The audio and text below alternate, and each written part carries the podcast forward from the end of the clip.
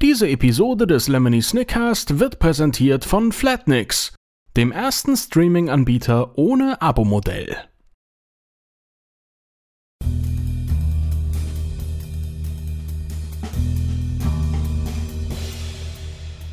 Wenn du von einem gefährlichen Geheimnis weißt, kannst du verschiedene Wege wählen, mit diesem Wissen umzugehen. Je nachdem, wie du dich entscheidest, hat deine Wahl durch den Schmetterlingseffekt eine mehr oder weniger erhebliche Auswirkung auf die Zukunft. Der Schmetterlingseffekt bezeichnet hierbei nicht das Phänomen, in der Ferne den Duft eines Bananenstückchens wahrzunehmen und direkt dorthin zu fliegen. Er bezeichnet ebenfalls nicht das Verkriechen in eine besonders dunkle und enorm enge Hülle, um dort sein Leben zu überdenken. Der Schmetterlingseffekt sagt aus, dass alle Entscheidungen, die du triffst, eine Folge für dich und deine Umwelt haben können. Was könntest du also tun, wenn du weißt, dass die Person, die direkt vor dir steht, in Wirklichkeit nicht die ist, für die sie sich ausgibt? 1. Du könntest dich dafür entscheiden, dein Wissen mit einer vertrauenswürdigen Person zu teilen und gemeinsam mit ihr das weitere Vorgehen planen. 2. Du könntest auf eigene Faust versuchen, die Maskerade des Bösewichts zu entlarven, ohne dich dabei verdächtig zu machen. Oder 3. Du könntest ihm direkt ins Gesicht sagen, dass seine polierte Glatze oder sein falscher Bart dich nicht darüber hinwegtäuschen können, dass diese Person vor dir niemand Geringeres ist als Graf Olaf. Dabei solltest du jedoch bedenken, je höher die Nummer der eben genannten Entscheidungsmöglichkeiten, desto größer die Gefahr, in die der Schmetterlingseffekt dich und deine Umwelt bringt. Falls du durch diese Informationen jetzt so große Angst davor bekommen hast, deine nächste Entscheidung zu treffen, hier ein Grund aufzuatmen. Du bist mit dieser Angst nicht allein. Tatsächlich leiden viele Menschen unter der Krankheit, sich ständig nicht entscheiden zu können. Wenn du zu ihnen gehörst, dann trefft euch doch mal zu Kaffee oder Tee oder Milch oder Kakaokränzchen, erfreut euch an Fotoalben oder Blumen oder Geschenke oder Geld oder Kuchen und unternehmt Dinge wie Escape Room oder Schwimmbad oder Kino oder Oper oder Minigolf oder Fahrradtour. Du wirst sehen, wie erfreulich dein neues entscheidungsarmes Leben sein kann. Zumindest so lange, bis du merkst, dass du durch deine Krankheit alle deine Freunde verloren und sie dir bei deinen letzten Unternehmungen nur eingebildet hast. Doch zum Glück gibt es das Internet, Videos und Podcasts, bei denen du ganz passiv sein kannst. Die einzige Entscheidung, die du treffen musst, ist: Möchtest du mir zuhören? Oder dein Gerät mit einem Baseballschläger zerstört. Und damit hallo, hallo, hallo Kinder und herzlich willkommen zum Lemony Snickcast, dem viele Folgen dauernden Podcast zur Netflix-Serie Eine Reihe betrüblicher Ereignisse. Mein Name ist Jolo. Ist das nicht dieser hässliche, haarige Kerl? Sie haben fett vergessen. Und ich analysiere in diesem Podcast die Serie Wie Drogenhunde ein verdächtiges Fahrzeug. Das hier ist Folge 9, der konspirative Kinofilm.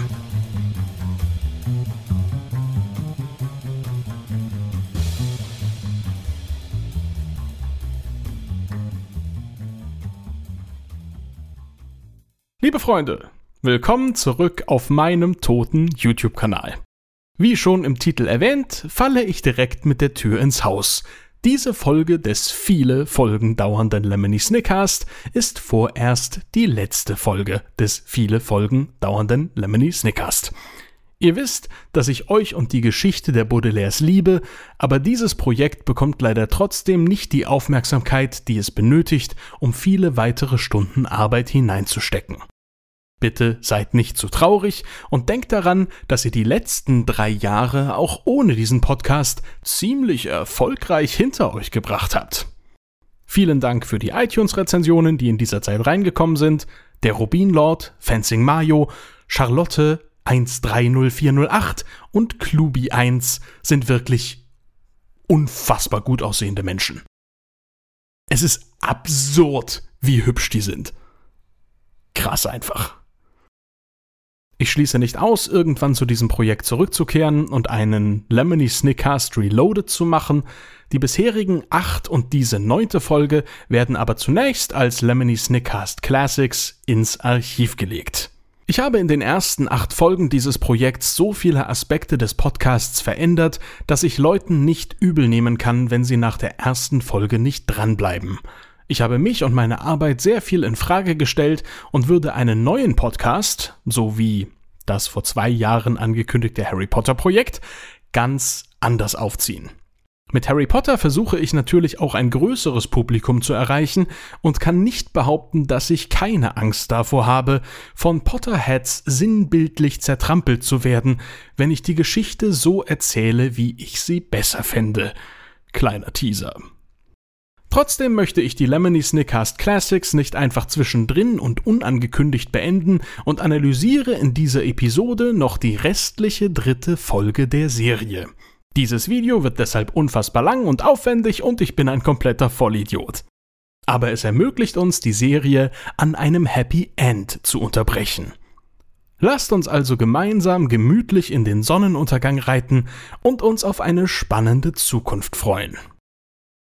Wenn ihr noch Fragen zu meiner Entscheidung habt, dann schreibt gerne einen Kommentar. Ich bleibe natürlich weiterhin eine Person, mit der ihr über betrübliche Begegnungen und erschütternde Ereignisse quasseln könnt. Zur Feier des Tages wird diese Folge des Lemony Snickcast übrigens nicht spoilerfrei sein.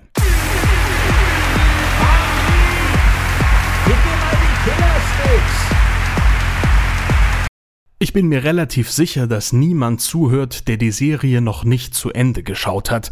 Und wenn doch, dann macht halt erstmal das, okay? Wir warten so lange in der später Ansehen-Playlist. Was bisher geschah beim Lemony Snickcast. Wir waren in der letzten Episode in der Szene stehen geblieben, in der Olaf die Baudelaires in Stefano-Verkleidung in den Reptilienraum getrieben hat.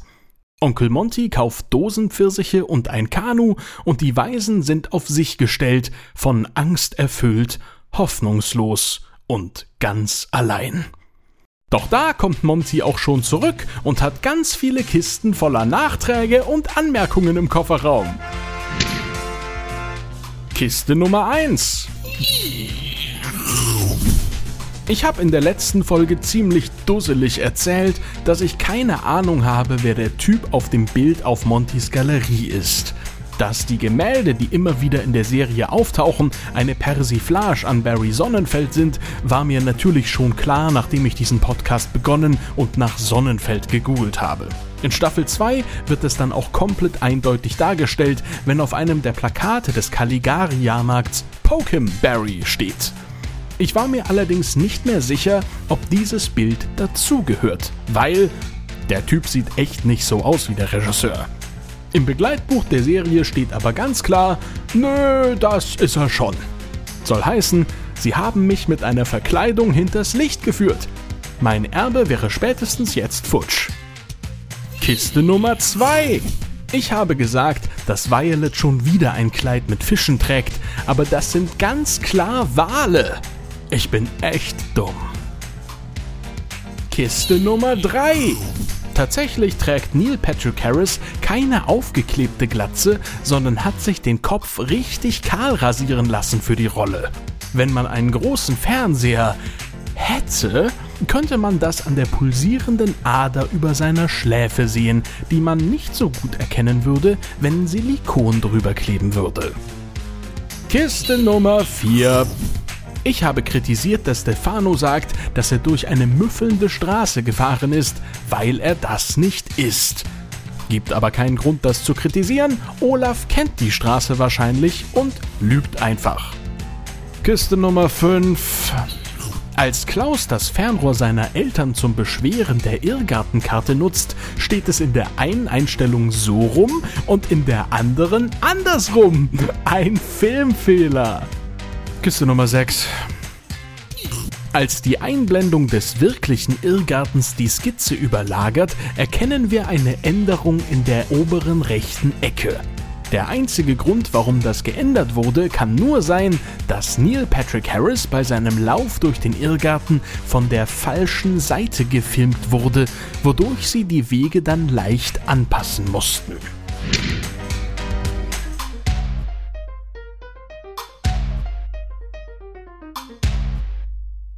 So, und jetzt holt sich jeder noch ein Eis und dann, obwohl nee, einen hab ich noch. Ich habe euch in der letzten Folge die Hausaufgabe gegeben, ob jemand weiß, was für eine Schildkrötenart das ist, und natürlich wusste es niemand von euch Pfeifen.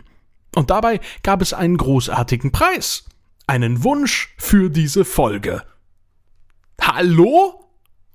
Angie fand es mega witzig, diesen Umstand schamlos auszunutzen und sich einfach eine Schildkrötenart auszudenken.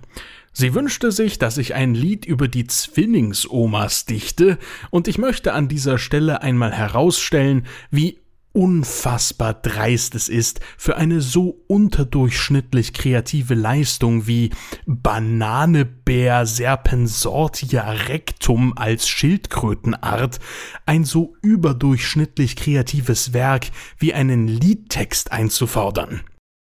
Die Chance ist gleich null, dass ich sowas machen würde.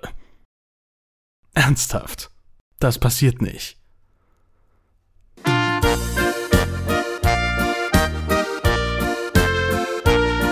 Wir sind die Zwillingsomas und sehen schlecht. Wir glauben, fiese Bösewichte wären im Recht. Wir verehren den Grafen sehr und laufen ihm hinterher von der Villa bis zum finsteren Felsenmeer. Zweite Strophe könnt ihr selber machen, ganz ehrlich, ja. Während Monti seinen orange-weißen International Harvester Scout 80, auf dessen Dach ein Kanu befestigt ist, vor dem Haus parkt, wird er von Stefano begrüßt. Die Weisen beobachten die Szene von einem Fenster des Reptilienraums aus. Ich hätte schwören können, dass die Serienmacher uns hier Blickachsen vorgaukeln wollen und die Kinder erstens den Vorplatz gar nicht sehen können und zweitens dabei nicht an dieser Stelle des Raums stehen würden. Doch bei genauerer Analyse stimmt fast alles an den Kameraeinstellungen, wovon ich begeistert bin. Ich habe schon an einigen Serienproduktionen mitgewirkt und weiß deshalb, dass Filmemacher so eigentlich nicht arbeiten. Am Set sagt man: Okay, wir filmen die Reaktion der Kinder auf die Szene draußen. Lass uns das hier drehen, da haben wir besseres Licht. Oder: Okay, wir filmen die POV der Weisen auf den Vorplatz. Lasst uns da das Schwanzende der Buchsbaumschlange so rechts im Bild haben, das erzählt, dass sie ein ganzes Stück davon entfernt stehen. Darauf zu achten, dass Einstellungen innerhalb der Architektur des Motivs Sinn ergeben, bringt eigentlich gar nichts. Niemandem wäre es aufgefallen, wenn die Baudelaires an einem anderen Ort im Reptilienraum stehen würden, wenn er nicht die Serie Screenshot für Screenshot analysieren würde. Und wer ist bitte so bescheuert? Das Einzige, was sich die Serienmacher erspart haben, sind die feinen Äste des Baumes, der eigentlich direkt vor dem Fenster steht und die Sicht der Weisen auf den Platz etwas trüben würde. An dieser Stelle kann ich ja mal kurz einschieben, was ich an der Stelle des Teletabilides in der letzten Folge eigentlich hätte analysieren müssen. Das Haus. Wir sehen es nämlich hier erst zum zweiten Mal frontal von vorn. Montis Refugium, ein Wort, das an dieser Stelle so viel bedeutet wie Rückzugsort, ist dreistöckig, wobei der dritte Stock direkt hinter dem Dach liegt. Auf dem Dach hat er eine kleine Kuppel, durch die man auf eine Dachterrasse herausschreiten und sich sonnen lassen kann. Im zweiten Stock befindet sich zudem ein kleiner Balkon direkt über der Eingangstür. Die Geländer von Balkon und Dachterrasse sind auffallend niedrig. Es sollte mich wundern, wenn sie Monti bis zur Hüfte reichen würden. Ich finde das Haus grundsätzlich ganz schön, aber diese Geländer haben wirklich einen seltsamen Barbie-Puppenhaus-Vibe. Die Baudelaires gehen davon aus, dass Monti Graf Olaf sofort enttarnen wird. Immerhin wissen sie ja durch Olafs Erwähnungen zum Flügelfoto auf der Galerie, dass sich die beiden von früher kennen. Es ist übrigens auch davon auszugehen, dass die Waisen Monti voll und ganz vertrauen, weil sie schon einige Tage bei ihm leben. Immerhin durften sie bereits eigenständig die Schildkröte füttern und dem Leguan die Krallen schneiden. Und außerdem müsste Olaf natürlich nicht in Verkleidung auftreten, wenn Monti auf seiner Seite wäre. Wie es zum Vertrauensverhältnis zu Monti kam, wird in der Serie eiskalt ellipsiert. Ein Wort, das ich mir gerade ausgedacht habe und das hier so viel bedeutet wie ausgespart. Im Buch wird zumindest erwähnt, dass sie einige Nachmittage und Abende zusammensaßen und sich ihre Vorgeschichten erzählten, sowie bereits mehrmals im Kino waren. Ebenfalls ellipsiert wird, wie sich Stefano Monti als sein neuer Assistent vorstellt, denn als wir aus der Perspektive der Kinder ins Gespräch zwischen den Erwachsenen springen, hören wir Monti sagen: »Wow, das war eine ungewöhnliche und langatmige Erklärung.« Hey Leute, voll nett von euch, dass ihr das rausgeschnitten habt. Dann können wir ja jetzt mit dem wichtigen Teil der Geschichte weitermachen. In dieser Umsetzung des Stoffs hat Monti nicht um einen neuen Assistenten gebeten, was okay ist, weil er hier ja auch keine Reise nach Peru plant. Olafs Story ist, dass er ihm zugeteilt wurde, und zwar von der Sozietät für Stressreduzierung und Soziales. Im Original Scientific Society Seeking to Soothe Stress and Suffering. Der Gag, dass man diese Organisation mit 6 unterschiedlich betonten Zischlauten abkürzt, funktioniert im Englischen deshalb wesentlich besser. Ich möchte allerdings auch mal anmerken, dass jemand, der sich beruflich so sehr mit Schlangen beschäftigt, ein absoluter Meister im Zischen sein sollte und dass das, was sich Stefano und Dr. Montgomery da vorzischen, weder im Original noch in der Synchro ähnlich klingt. Irgendwie hat es Stefano anscheinend geschafft, sich langatmig vorzustellen, ohne seine Papiere zu zeigen, was in diesem Fall keine dicke Mappe mit den A4-Blättern ist, sondern ein einziges Faltblatt, das Stefano wie eine Ziehharmonika auseinanderzieht und auf dem verschiedene Pässe, Auszeichnungen, Stempel und ein kleiner Steckbrief abgedruckt sind. Außerdem finden sich unten seine Berufsbezeichnung Assistent, lol, und der Name der absurd ausgedachten Organisation. Auf der Rückseite des Dokuments, die Monti nicht sehen kann, befindet sich das Showreel des Schauspielers Graf Olaf mit Zeitungsartikeln aus dem Tagespädanten und Postern der Stücke, in denen er bereits zu sehen war. Realistischer wäre es gewesen, wenn all diese Nachweise sowohl auf Vorder- und Rückseite aufgeklebt worden wären. So wirkt das Objekt leider zu professionell für Olaf, als ob er die ganzen Dokumente wirklich eingescannt und dann grafisch für dieses Druckerzeugnis aufbereitet hat. Dafür bräuchte er entweder großes Talent, ein Abo der Adobe Creative Cloud oder beides. Monti überfliegt den Zettel nur kurz und täuscht vor, er würde ihm glauben, was sogar Olaf stutzig macht. Für die Kinder im Reptilienraum sah es aber natürlich so aus, als würde Monti vollkommen auf den Halunken hereinfallen. Monti bittet ihn ins Haus, wobei Stefano seine Hosenbeine leicht nach oben zieht, damit sie nicht dreckig werden. Da der Hauseingang von Dr. Montgomery alles andere als dreckig ist, soll dies nur erneut verdeutlichen, wie schlecht Olaf seine Rolle als herpetologischer Assistent spielt, da er offensichtlich noch nie in einem Dschungel war. Die Koffer, die Stefano eigentlich vor der Tür stehen gelassen hatte, als die Waisen sich weigerten, sie hineinzutragen, hat er wohl doch noch vor Montis Ankommen selbst ins Haus geschleppt und vor den rechten Treppenaufgang gestellt. In seiner langatmigen Vorstellung hatte Stefano tatsächlich erwähnt, dass er bereits im Haus war und Bekanntschaft mit den Kindern geschlossen hat. Selbst die Verfolgung mit dem Messer hat er nicht ausgespart, stellt sie jedoch als Missverständnis dar. Stefanos Koffer bestehen aus Krokodilleder, was Dr. Montgomery schweigend missbilligt und zur Tür des Reptilienraums hinübergeht. Er faked den Öffnungsmechanismus der Panzertür mit Beatbox-ähnlichen Geräuschen, bei dem jeder Idiot merken würde, dass sie Quatsch sind. Olaf schaut wie Gollum an der Ecke eines Bücherregals vorbei, von dem es ihm unmöglich ist, so vorbeizuschauen. Es sei denn, er könne fliegen und läge dahinter gerade horizontal in der Luft. Hinter seinem Kopf sehen wir außerdem die beiden Fenster der vorderen Front im zweiten Stock des Hauses und stellen fest, dass der Balkon nur Dekoration ist.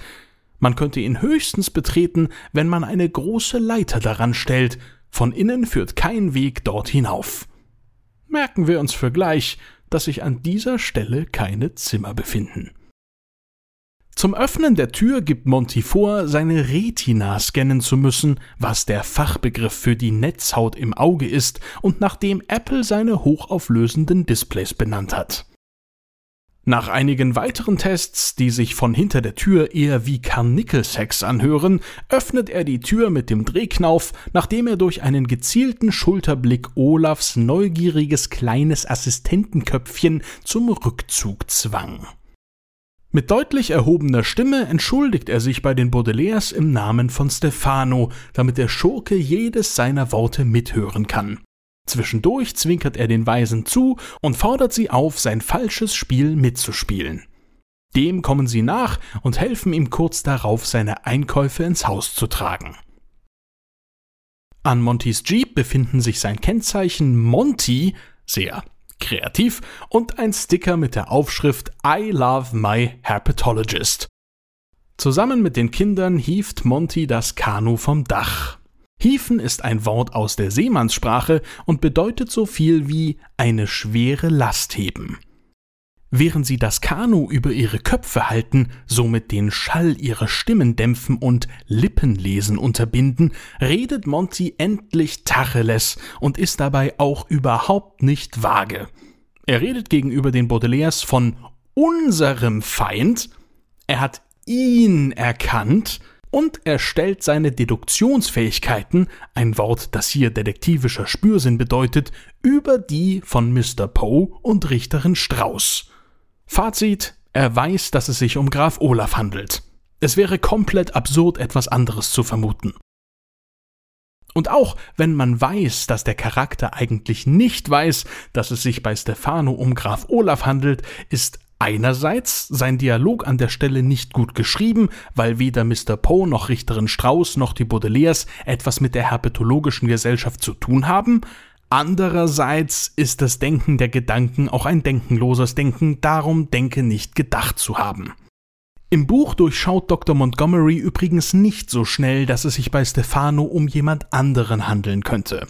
Er benötigt einen Assistenten für seine geplante Peru-Reise und verhält sich ähnlich stur wie Mr. Poe, als die Baudelaires ihm etwas Wichtiges sagen wollen. Er ermahnt sie sogar, dass es sehr unhöflich ist, Erwachsene zu unterbrechen. Und das ist eine von Snickets Kernaussagen der gesamten Geschichte, dass Kinder von Erwachsenen nicht ernst genommen werden. Als Monti den Weisen im Buch erzählt, dass er Stefano für einen Spion der herpetologischen Gesellschaft hält, was in der Serie ausbleibt, antworten sie, nein, er ist Graf Olaf, und er entgegnet, genau, er ist wie Graf Olaf. Böse, tückisch, falsch. Er hört ihnen also einfach nicht richtig zu. Durch Montys weniger autoritären Charakter in der Serie zieht sich dieses Motiv nicht so stringent durch diese Umsetzung der Geschichte. Und auch Olafs Tollpatschigkeit in der Serie stellt in gewisser Hinsicht einen Bruch zu dieser Überzeugung dar. Olaf fällt gegenüber Erwachsenen eigentlich nicht aus seiner Rolle und spielt überzeugend. Er würde nie den Namen seines Charakters vergessen. Wahrscheinlicher wäre es, dass er nicht mehr wüsste, wer Graf Olaf ist. Letztlich ist es auch dieses Vertrauen, das erwachsene Charaktere der Geschichte ihm gegenüber haben, das ihn so gefährlich macht. Man muss der Serie zwar zugutehalten, dass sie keinen plötzlichen Vorfall einbaut, als die Kinder gerade sagen wollen, dass Stefano niemand anderes als ist, aber sie bedienen sich dennoch fadenscheiniger Gründe, nicht die Polizei zu rufen. Monty sagt, er braucht keine Hilfe, weil, seht ihn an, er ist Dr. Montgomery, der bezwingt auch Kobras ohne Hilfe, bla bla bla. Dabei gäbe es gute Gründe, die Polizei nicht zu rufen, die Monty aber nicht nennt. Er hat eine neuartige Schlange entdeckt und möchte, dass niemand von ihr Wind bekommt, bevor er sie offiziell vorstellt. Und er sollte auch glauben, dass die herpetologische Gesellschaft härtere Maßnahmen ergreifen würde, wenn ihre vermeintliche Spitzelmethode nicht funktioniere. Diesen Punkt erwähnt er tatsächlich vage, indem er sagt, dass Stefano nicht allein arbeiten würde. Die Baudelaires und natürlich auch die ZuschauerInnen missinterpretieren dieses Statement als Verweis auf seine Theatertruppe. Wir haben hier also ausnahmsweise mal kein Beispiel von dramatischer Ironie, bei der wir bereits wissen, dass es sich um ein Missverständnis handelt, sondern werden eiskalt verarscht. Und das leider nicht auf eine Weise, bei der man vom Ende der Folge zurückspult und sich denkt, ah ja stimmt, er hat ja nie gesagt das und ach so, er meinte damit, sondern einfach nur verarscht. Ich möchte konkretisieren, anhand seiner Worte ist es logischer, dass er glaubt, dass Stefano Graf Olaf ist, als dass er glaubt, dass es sich bei ihm um einen Spion der herpetologischen Gesellschaft handelt. In seinem Geschwafel findet sich aber auch eine interessante Anspielung auf die Geheimorganisation der Serie. Er erwähnt nämlich, dass die Berufsfeuerwehr immer zu spät kommen würde. Alle heben das Kanu wieder nach oben, stellen es neben den Jeep und Monty öffnet den Kofferraum seines Wagens.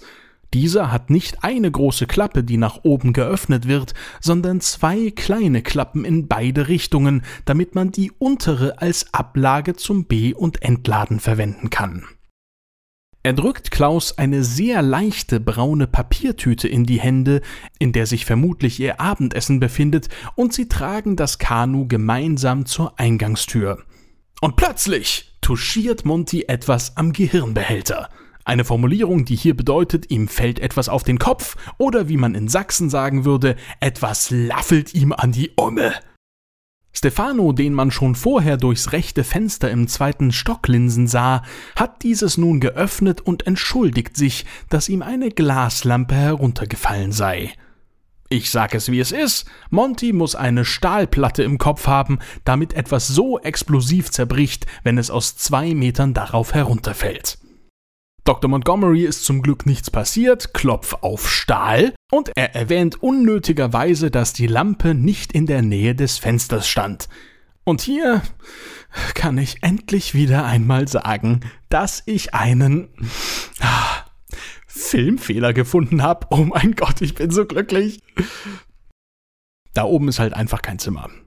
Und witzigerweise sehen wir Neil Patrick Harris auch kein einziges Mal, wie er sich vom Fenster entfernt. Er duckt sich immer nur nach unten weg. Er steht dahinter einfach auf einer Leiter, einem Podest oder einem Steiger und die Idee mit der Lampe kann nicht Teil der ersten Drehbuchfassung gewesen sein. Denn dann hätte man beim Bau der Kulisse natürlich berücksichtigt, dass Montys Eingangshalle vorn eine recht tiefe Decke hätte haben müssen und nur nach hinten hoch ist. Außerdem bräuchte man einen Weg zu diesem Raum, der, wenn man sich von der geschwungenen Treppe nicht trennen möchte, nur über eine Brücke in der Mitte des Raums möglich wäre. Das sähe dann alles sehr viel weniger elegant und verzweigt aus und ich hätte mich lieber von der Lampenszene verabschiedet, als die Kulisse so zu verändern. Sie dient offensichtlich tatsächlich als Mordversuch an Onkel Monty, den Stefano aber nur schwerlich einem seiner Reptilien in die Schuhe hätte schieben können. »Mr. Poe, ich hatte das Liebeskummerkrokodil gerade auf einen Nachmittagstee in mein Zimmer eingeladen. Da stieß es mit seinem kräftigen Echsenschwanz gegen die Glaslampe, die dann in hohem Bogen aus dem Fenster fiel.« Ich denke, sowas glaubt nicht mal der. Das Filmteam hat sich hier jedenfalls weder dafür entschieden, die Kulisse zu verändern, noch die Lampenszene rauszuschneiden, sondern für Variante 3. Wir machen das einfach so, wie es alle machen. Darauf zu achten, dass alle Einstellungen innerhalb der Architektur des Motivs Sinn ergeben, bringt sowieso nichts. Niemandem würde das auffallen, wenn er die Serie nicht Screenshot für Screenshot analysieren würde. Und wer ist bitte so bescheuert? Facepalm, Leute! Am Anfang habe ich euch noch so gelobt mit den Kameraperspektiven und Positionen im Raum und jetzt tut ihr mir das an? Ich dachte, wir wären Freunde und jetzt lasst ihr mich einfach fallen wie eine sehr junge russische Eiskunstläuferin, die aufgrund extremem politischem Drucks in ihrer komplexen Kür ab und zu hingefallen ist? Im Buch fällt die Lampe übrigens auch raus, zerspringt dabei aber nicht. Und außerdem zeigt sich Stefano nicht, sodass der Mord tatsächlich auch für die Weisen nach einem Unfall aussehen könnte. Naja. Schnitt. Innen Nacht. Zu Beginn der nächsten Szene fährt die Kamera an sich ineinander spiegelndem Glas vorbei und zeigt einen großen Tisch im Reptilienraum, an dem die Baudelaires gemeinsam mit Monti und Stefano zu Abend essen. Es handelt sich höchstwahrscheinlich um den Tisch mit dem Nähmaschinengestell, an dem Klaus und Violet am Nachmittag den Grundriss des Irrgartens untersucht haben. Im Vordergrund des Bildes sehen wir einige Fiolen und Souvenirs von Montys Reisen und ich finde, dass es sehr gut zu ihm passt, dass er kein Esszimmer hat. Auf dem Tisch stehen die braune Papiertüte, die er Klaus vorhin in die Hand drückte, mehrere Faltschachteln, Porzellangeschirr mit blauen Ornamenten und aus welchen Gründen auch immer ein hoher Glaszylinder. Eventuell hat Monty in diesen Sojasauce gefüllt, es gibt nämlich japanisches Essen oder wie man in Deutschland sagt, asiatisch. Die Kinder essen mit Stäbchen, was sie in ihrem hochschnobrigen Elternhaus natürlich beigebracht bekommen haben. Monty kann das auch, nur Stefano tut sich schwer und verrenkt seine Hand wie eine Spinne ihre Beine beim Rollschuhfahren. Der neue Assistent will nicht mit ins Kino kommen und es entwickelt sich eine Diskussion zwischen ihm und Monty. An dieser Stelle wird zum ersten Mal in der Serie die vierte Wand durchbrochen, eine Formulierung, die hier bedeutet, Olaf erwähnt, dass das Schauen von Filmwerken doch viel bequemer von zu Hause aus sei.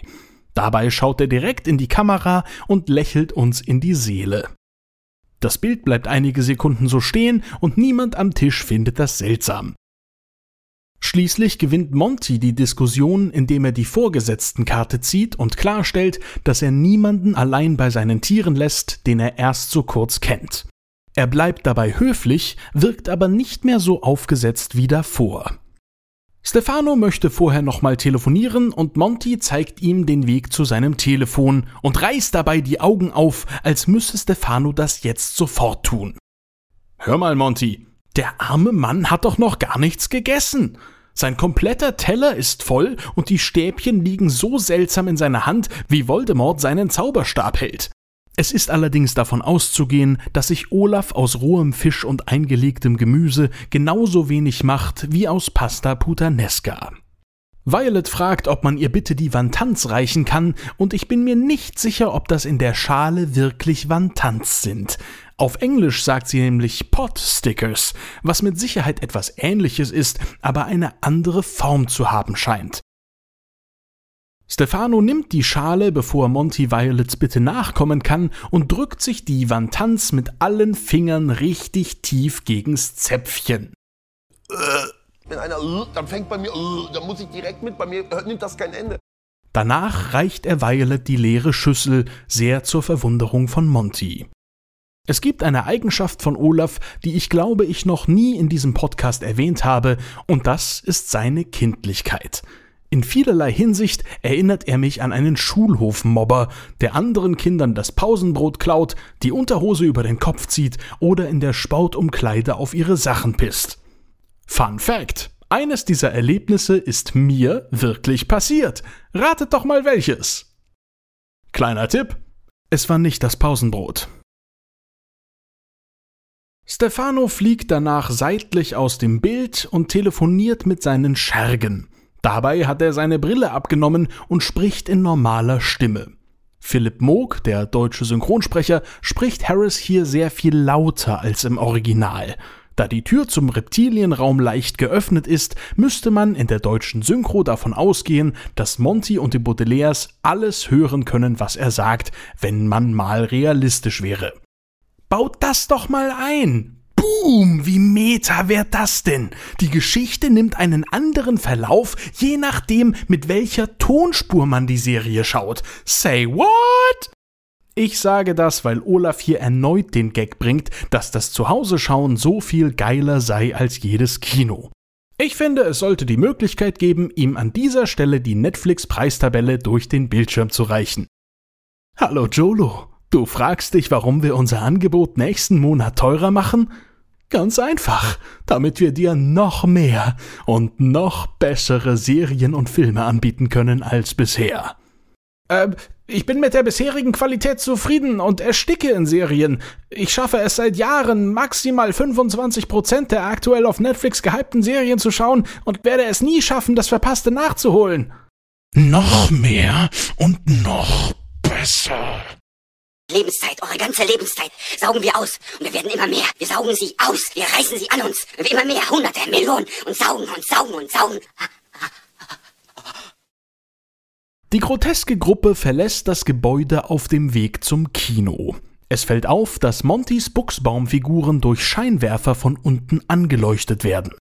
Klaus hat sich eine dunkelblaue Jacke übergeworfen, Violet trägt einen roten Mantel mit Jaguarfellkragen, Sunny ein orangefarbenes Samtjäckchen mit Kapuze und einen rosafarbenen Hut. Stefano sagt, ich sitz vorn und meine Synapsen zwangen mich erneut auf die Originalfassung umzuschalten, da es dafür eigentlich ein besonderes Wort gibt. Und tatsächlich sagt er es. Shotgun. Kennt ihr diesen Ausdruck? Seine Geschichte ist wirklich ziemlich interessant. Er bezieht sich auf Riding Shotgun, den bewaffneten Bodyguard, der bei Kutschen neben dem Kutscher auf dem Kutschbock saß und deswegen bei Überfällen schnell eingreifen konnte. Vermutlich ist er im deutschen Sprachraum nur bekannt geworden, weil so viele Cretins mittlerweile Serien im Original schauen und dann jeden damit nerven. Sagt der Typ, der jeden zweiten Satz der deutschen Synchro kritisiert. Stefano hat das Haus als letzter verlassen und drängelt sich an den Kindern vorbei, als wollten sie ihm seinen unbedingten Wunsch, vorn zu sitzen, streitig machen. Monti schiebt den Beifahrersitz nach vorn, während Stefano darauf sitzt und die Waisen quetschen sich an ihm vorbei auf den Rücksitz. Während Olaf erneut das Kino disst, indem er die Werbungen und Vorschauen vor Beginn des Films erwähnt, gibt Monty Mr. Poe Vibes, weil er den Kindern genau vorgibt, wie sie einzusteigen und dass sie sich anzuschnallen haben. Das ist allerdings in der deutschen Synchro mal wieder sehr viel stärker als im Original.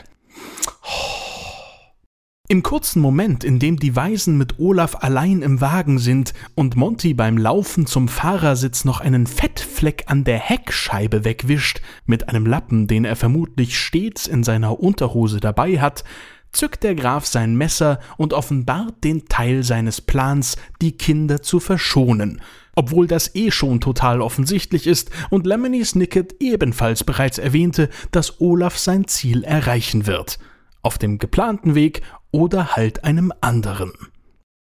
Auf dem Vordersitz hat Monty übrigens eine Holzkugel-Sitzauflage. Die dient dazu, dass der Arsch massiert wird, während man fährt.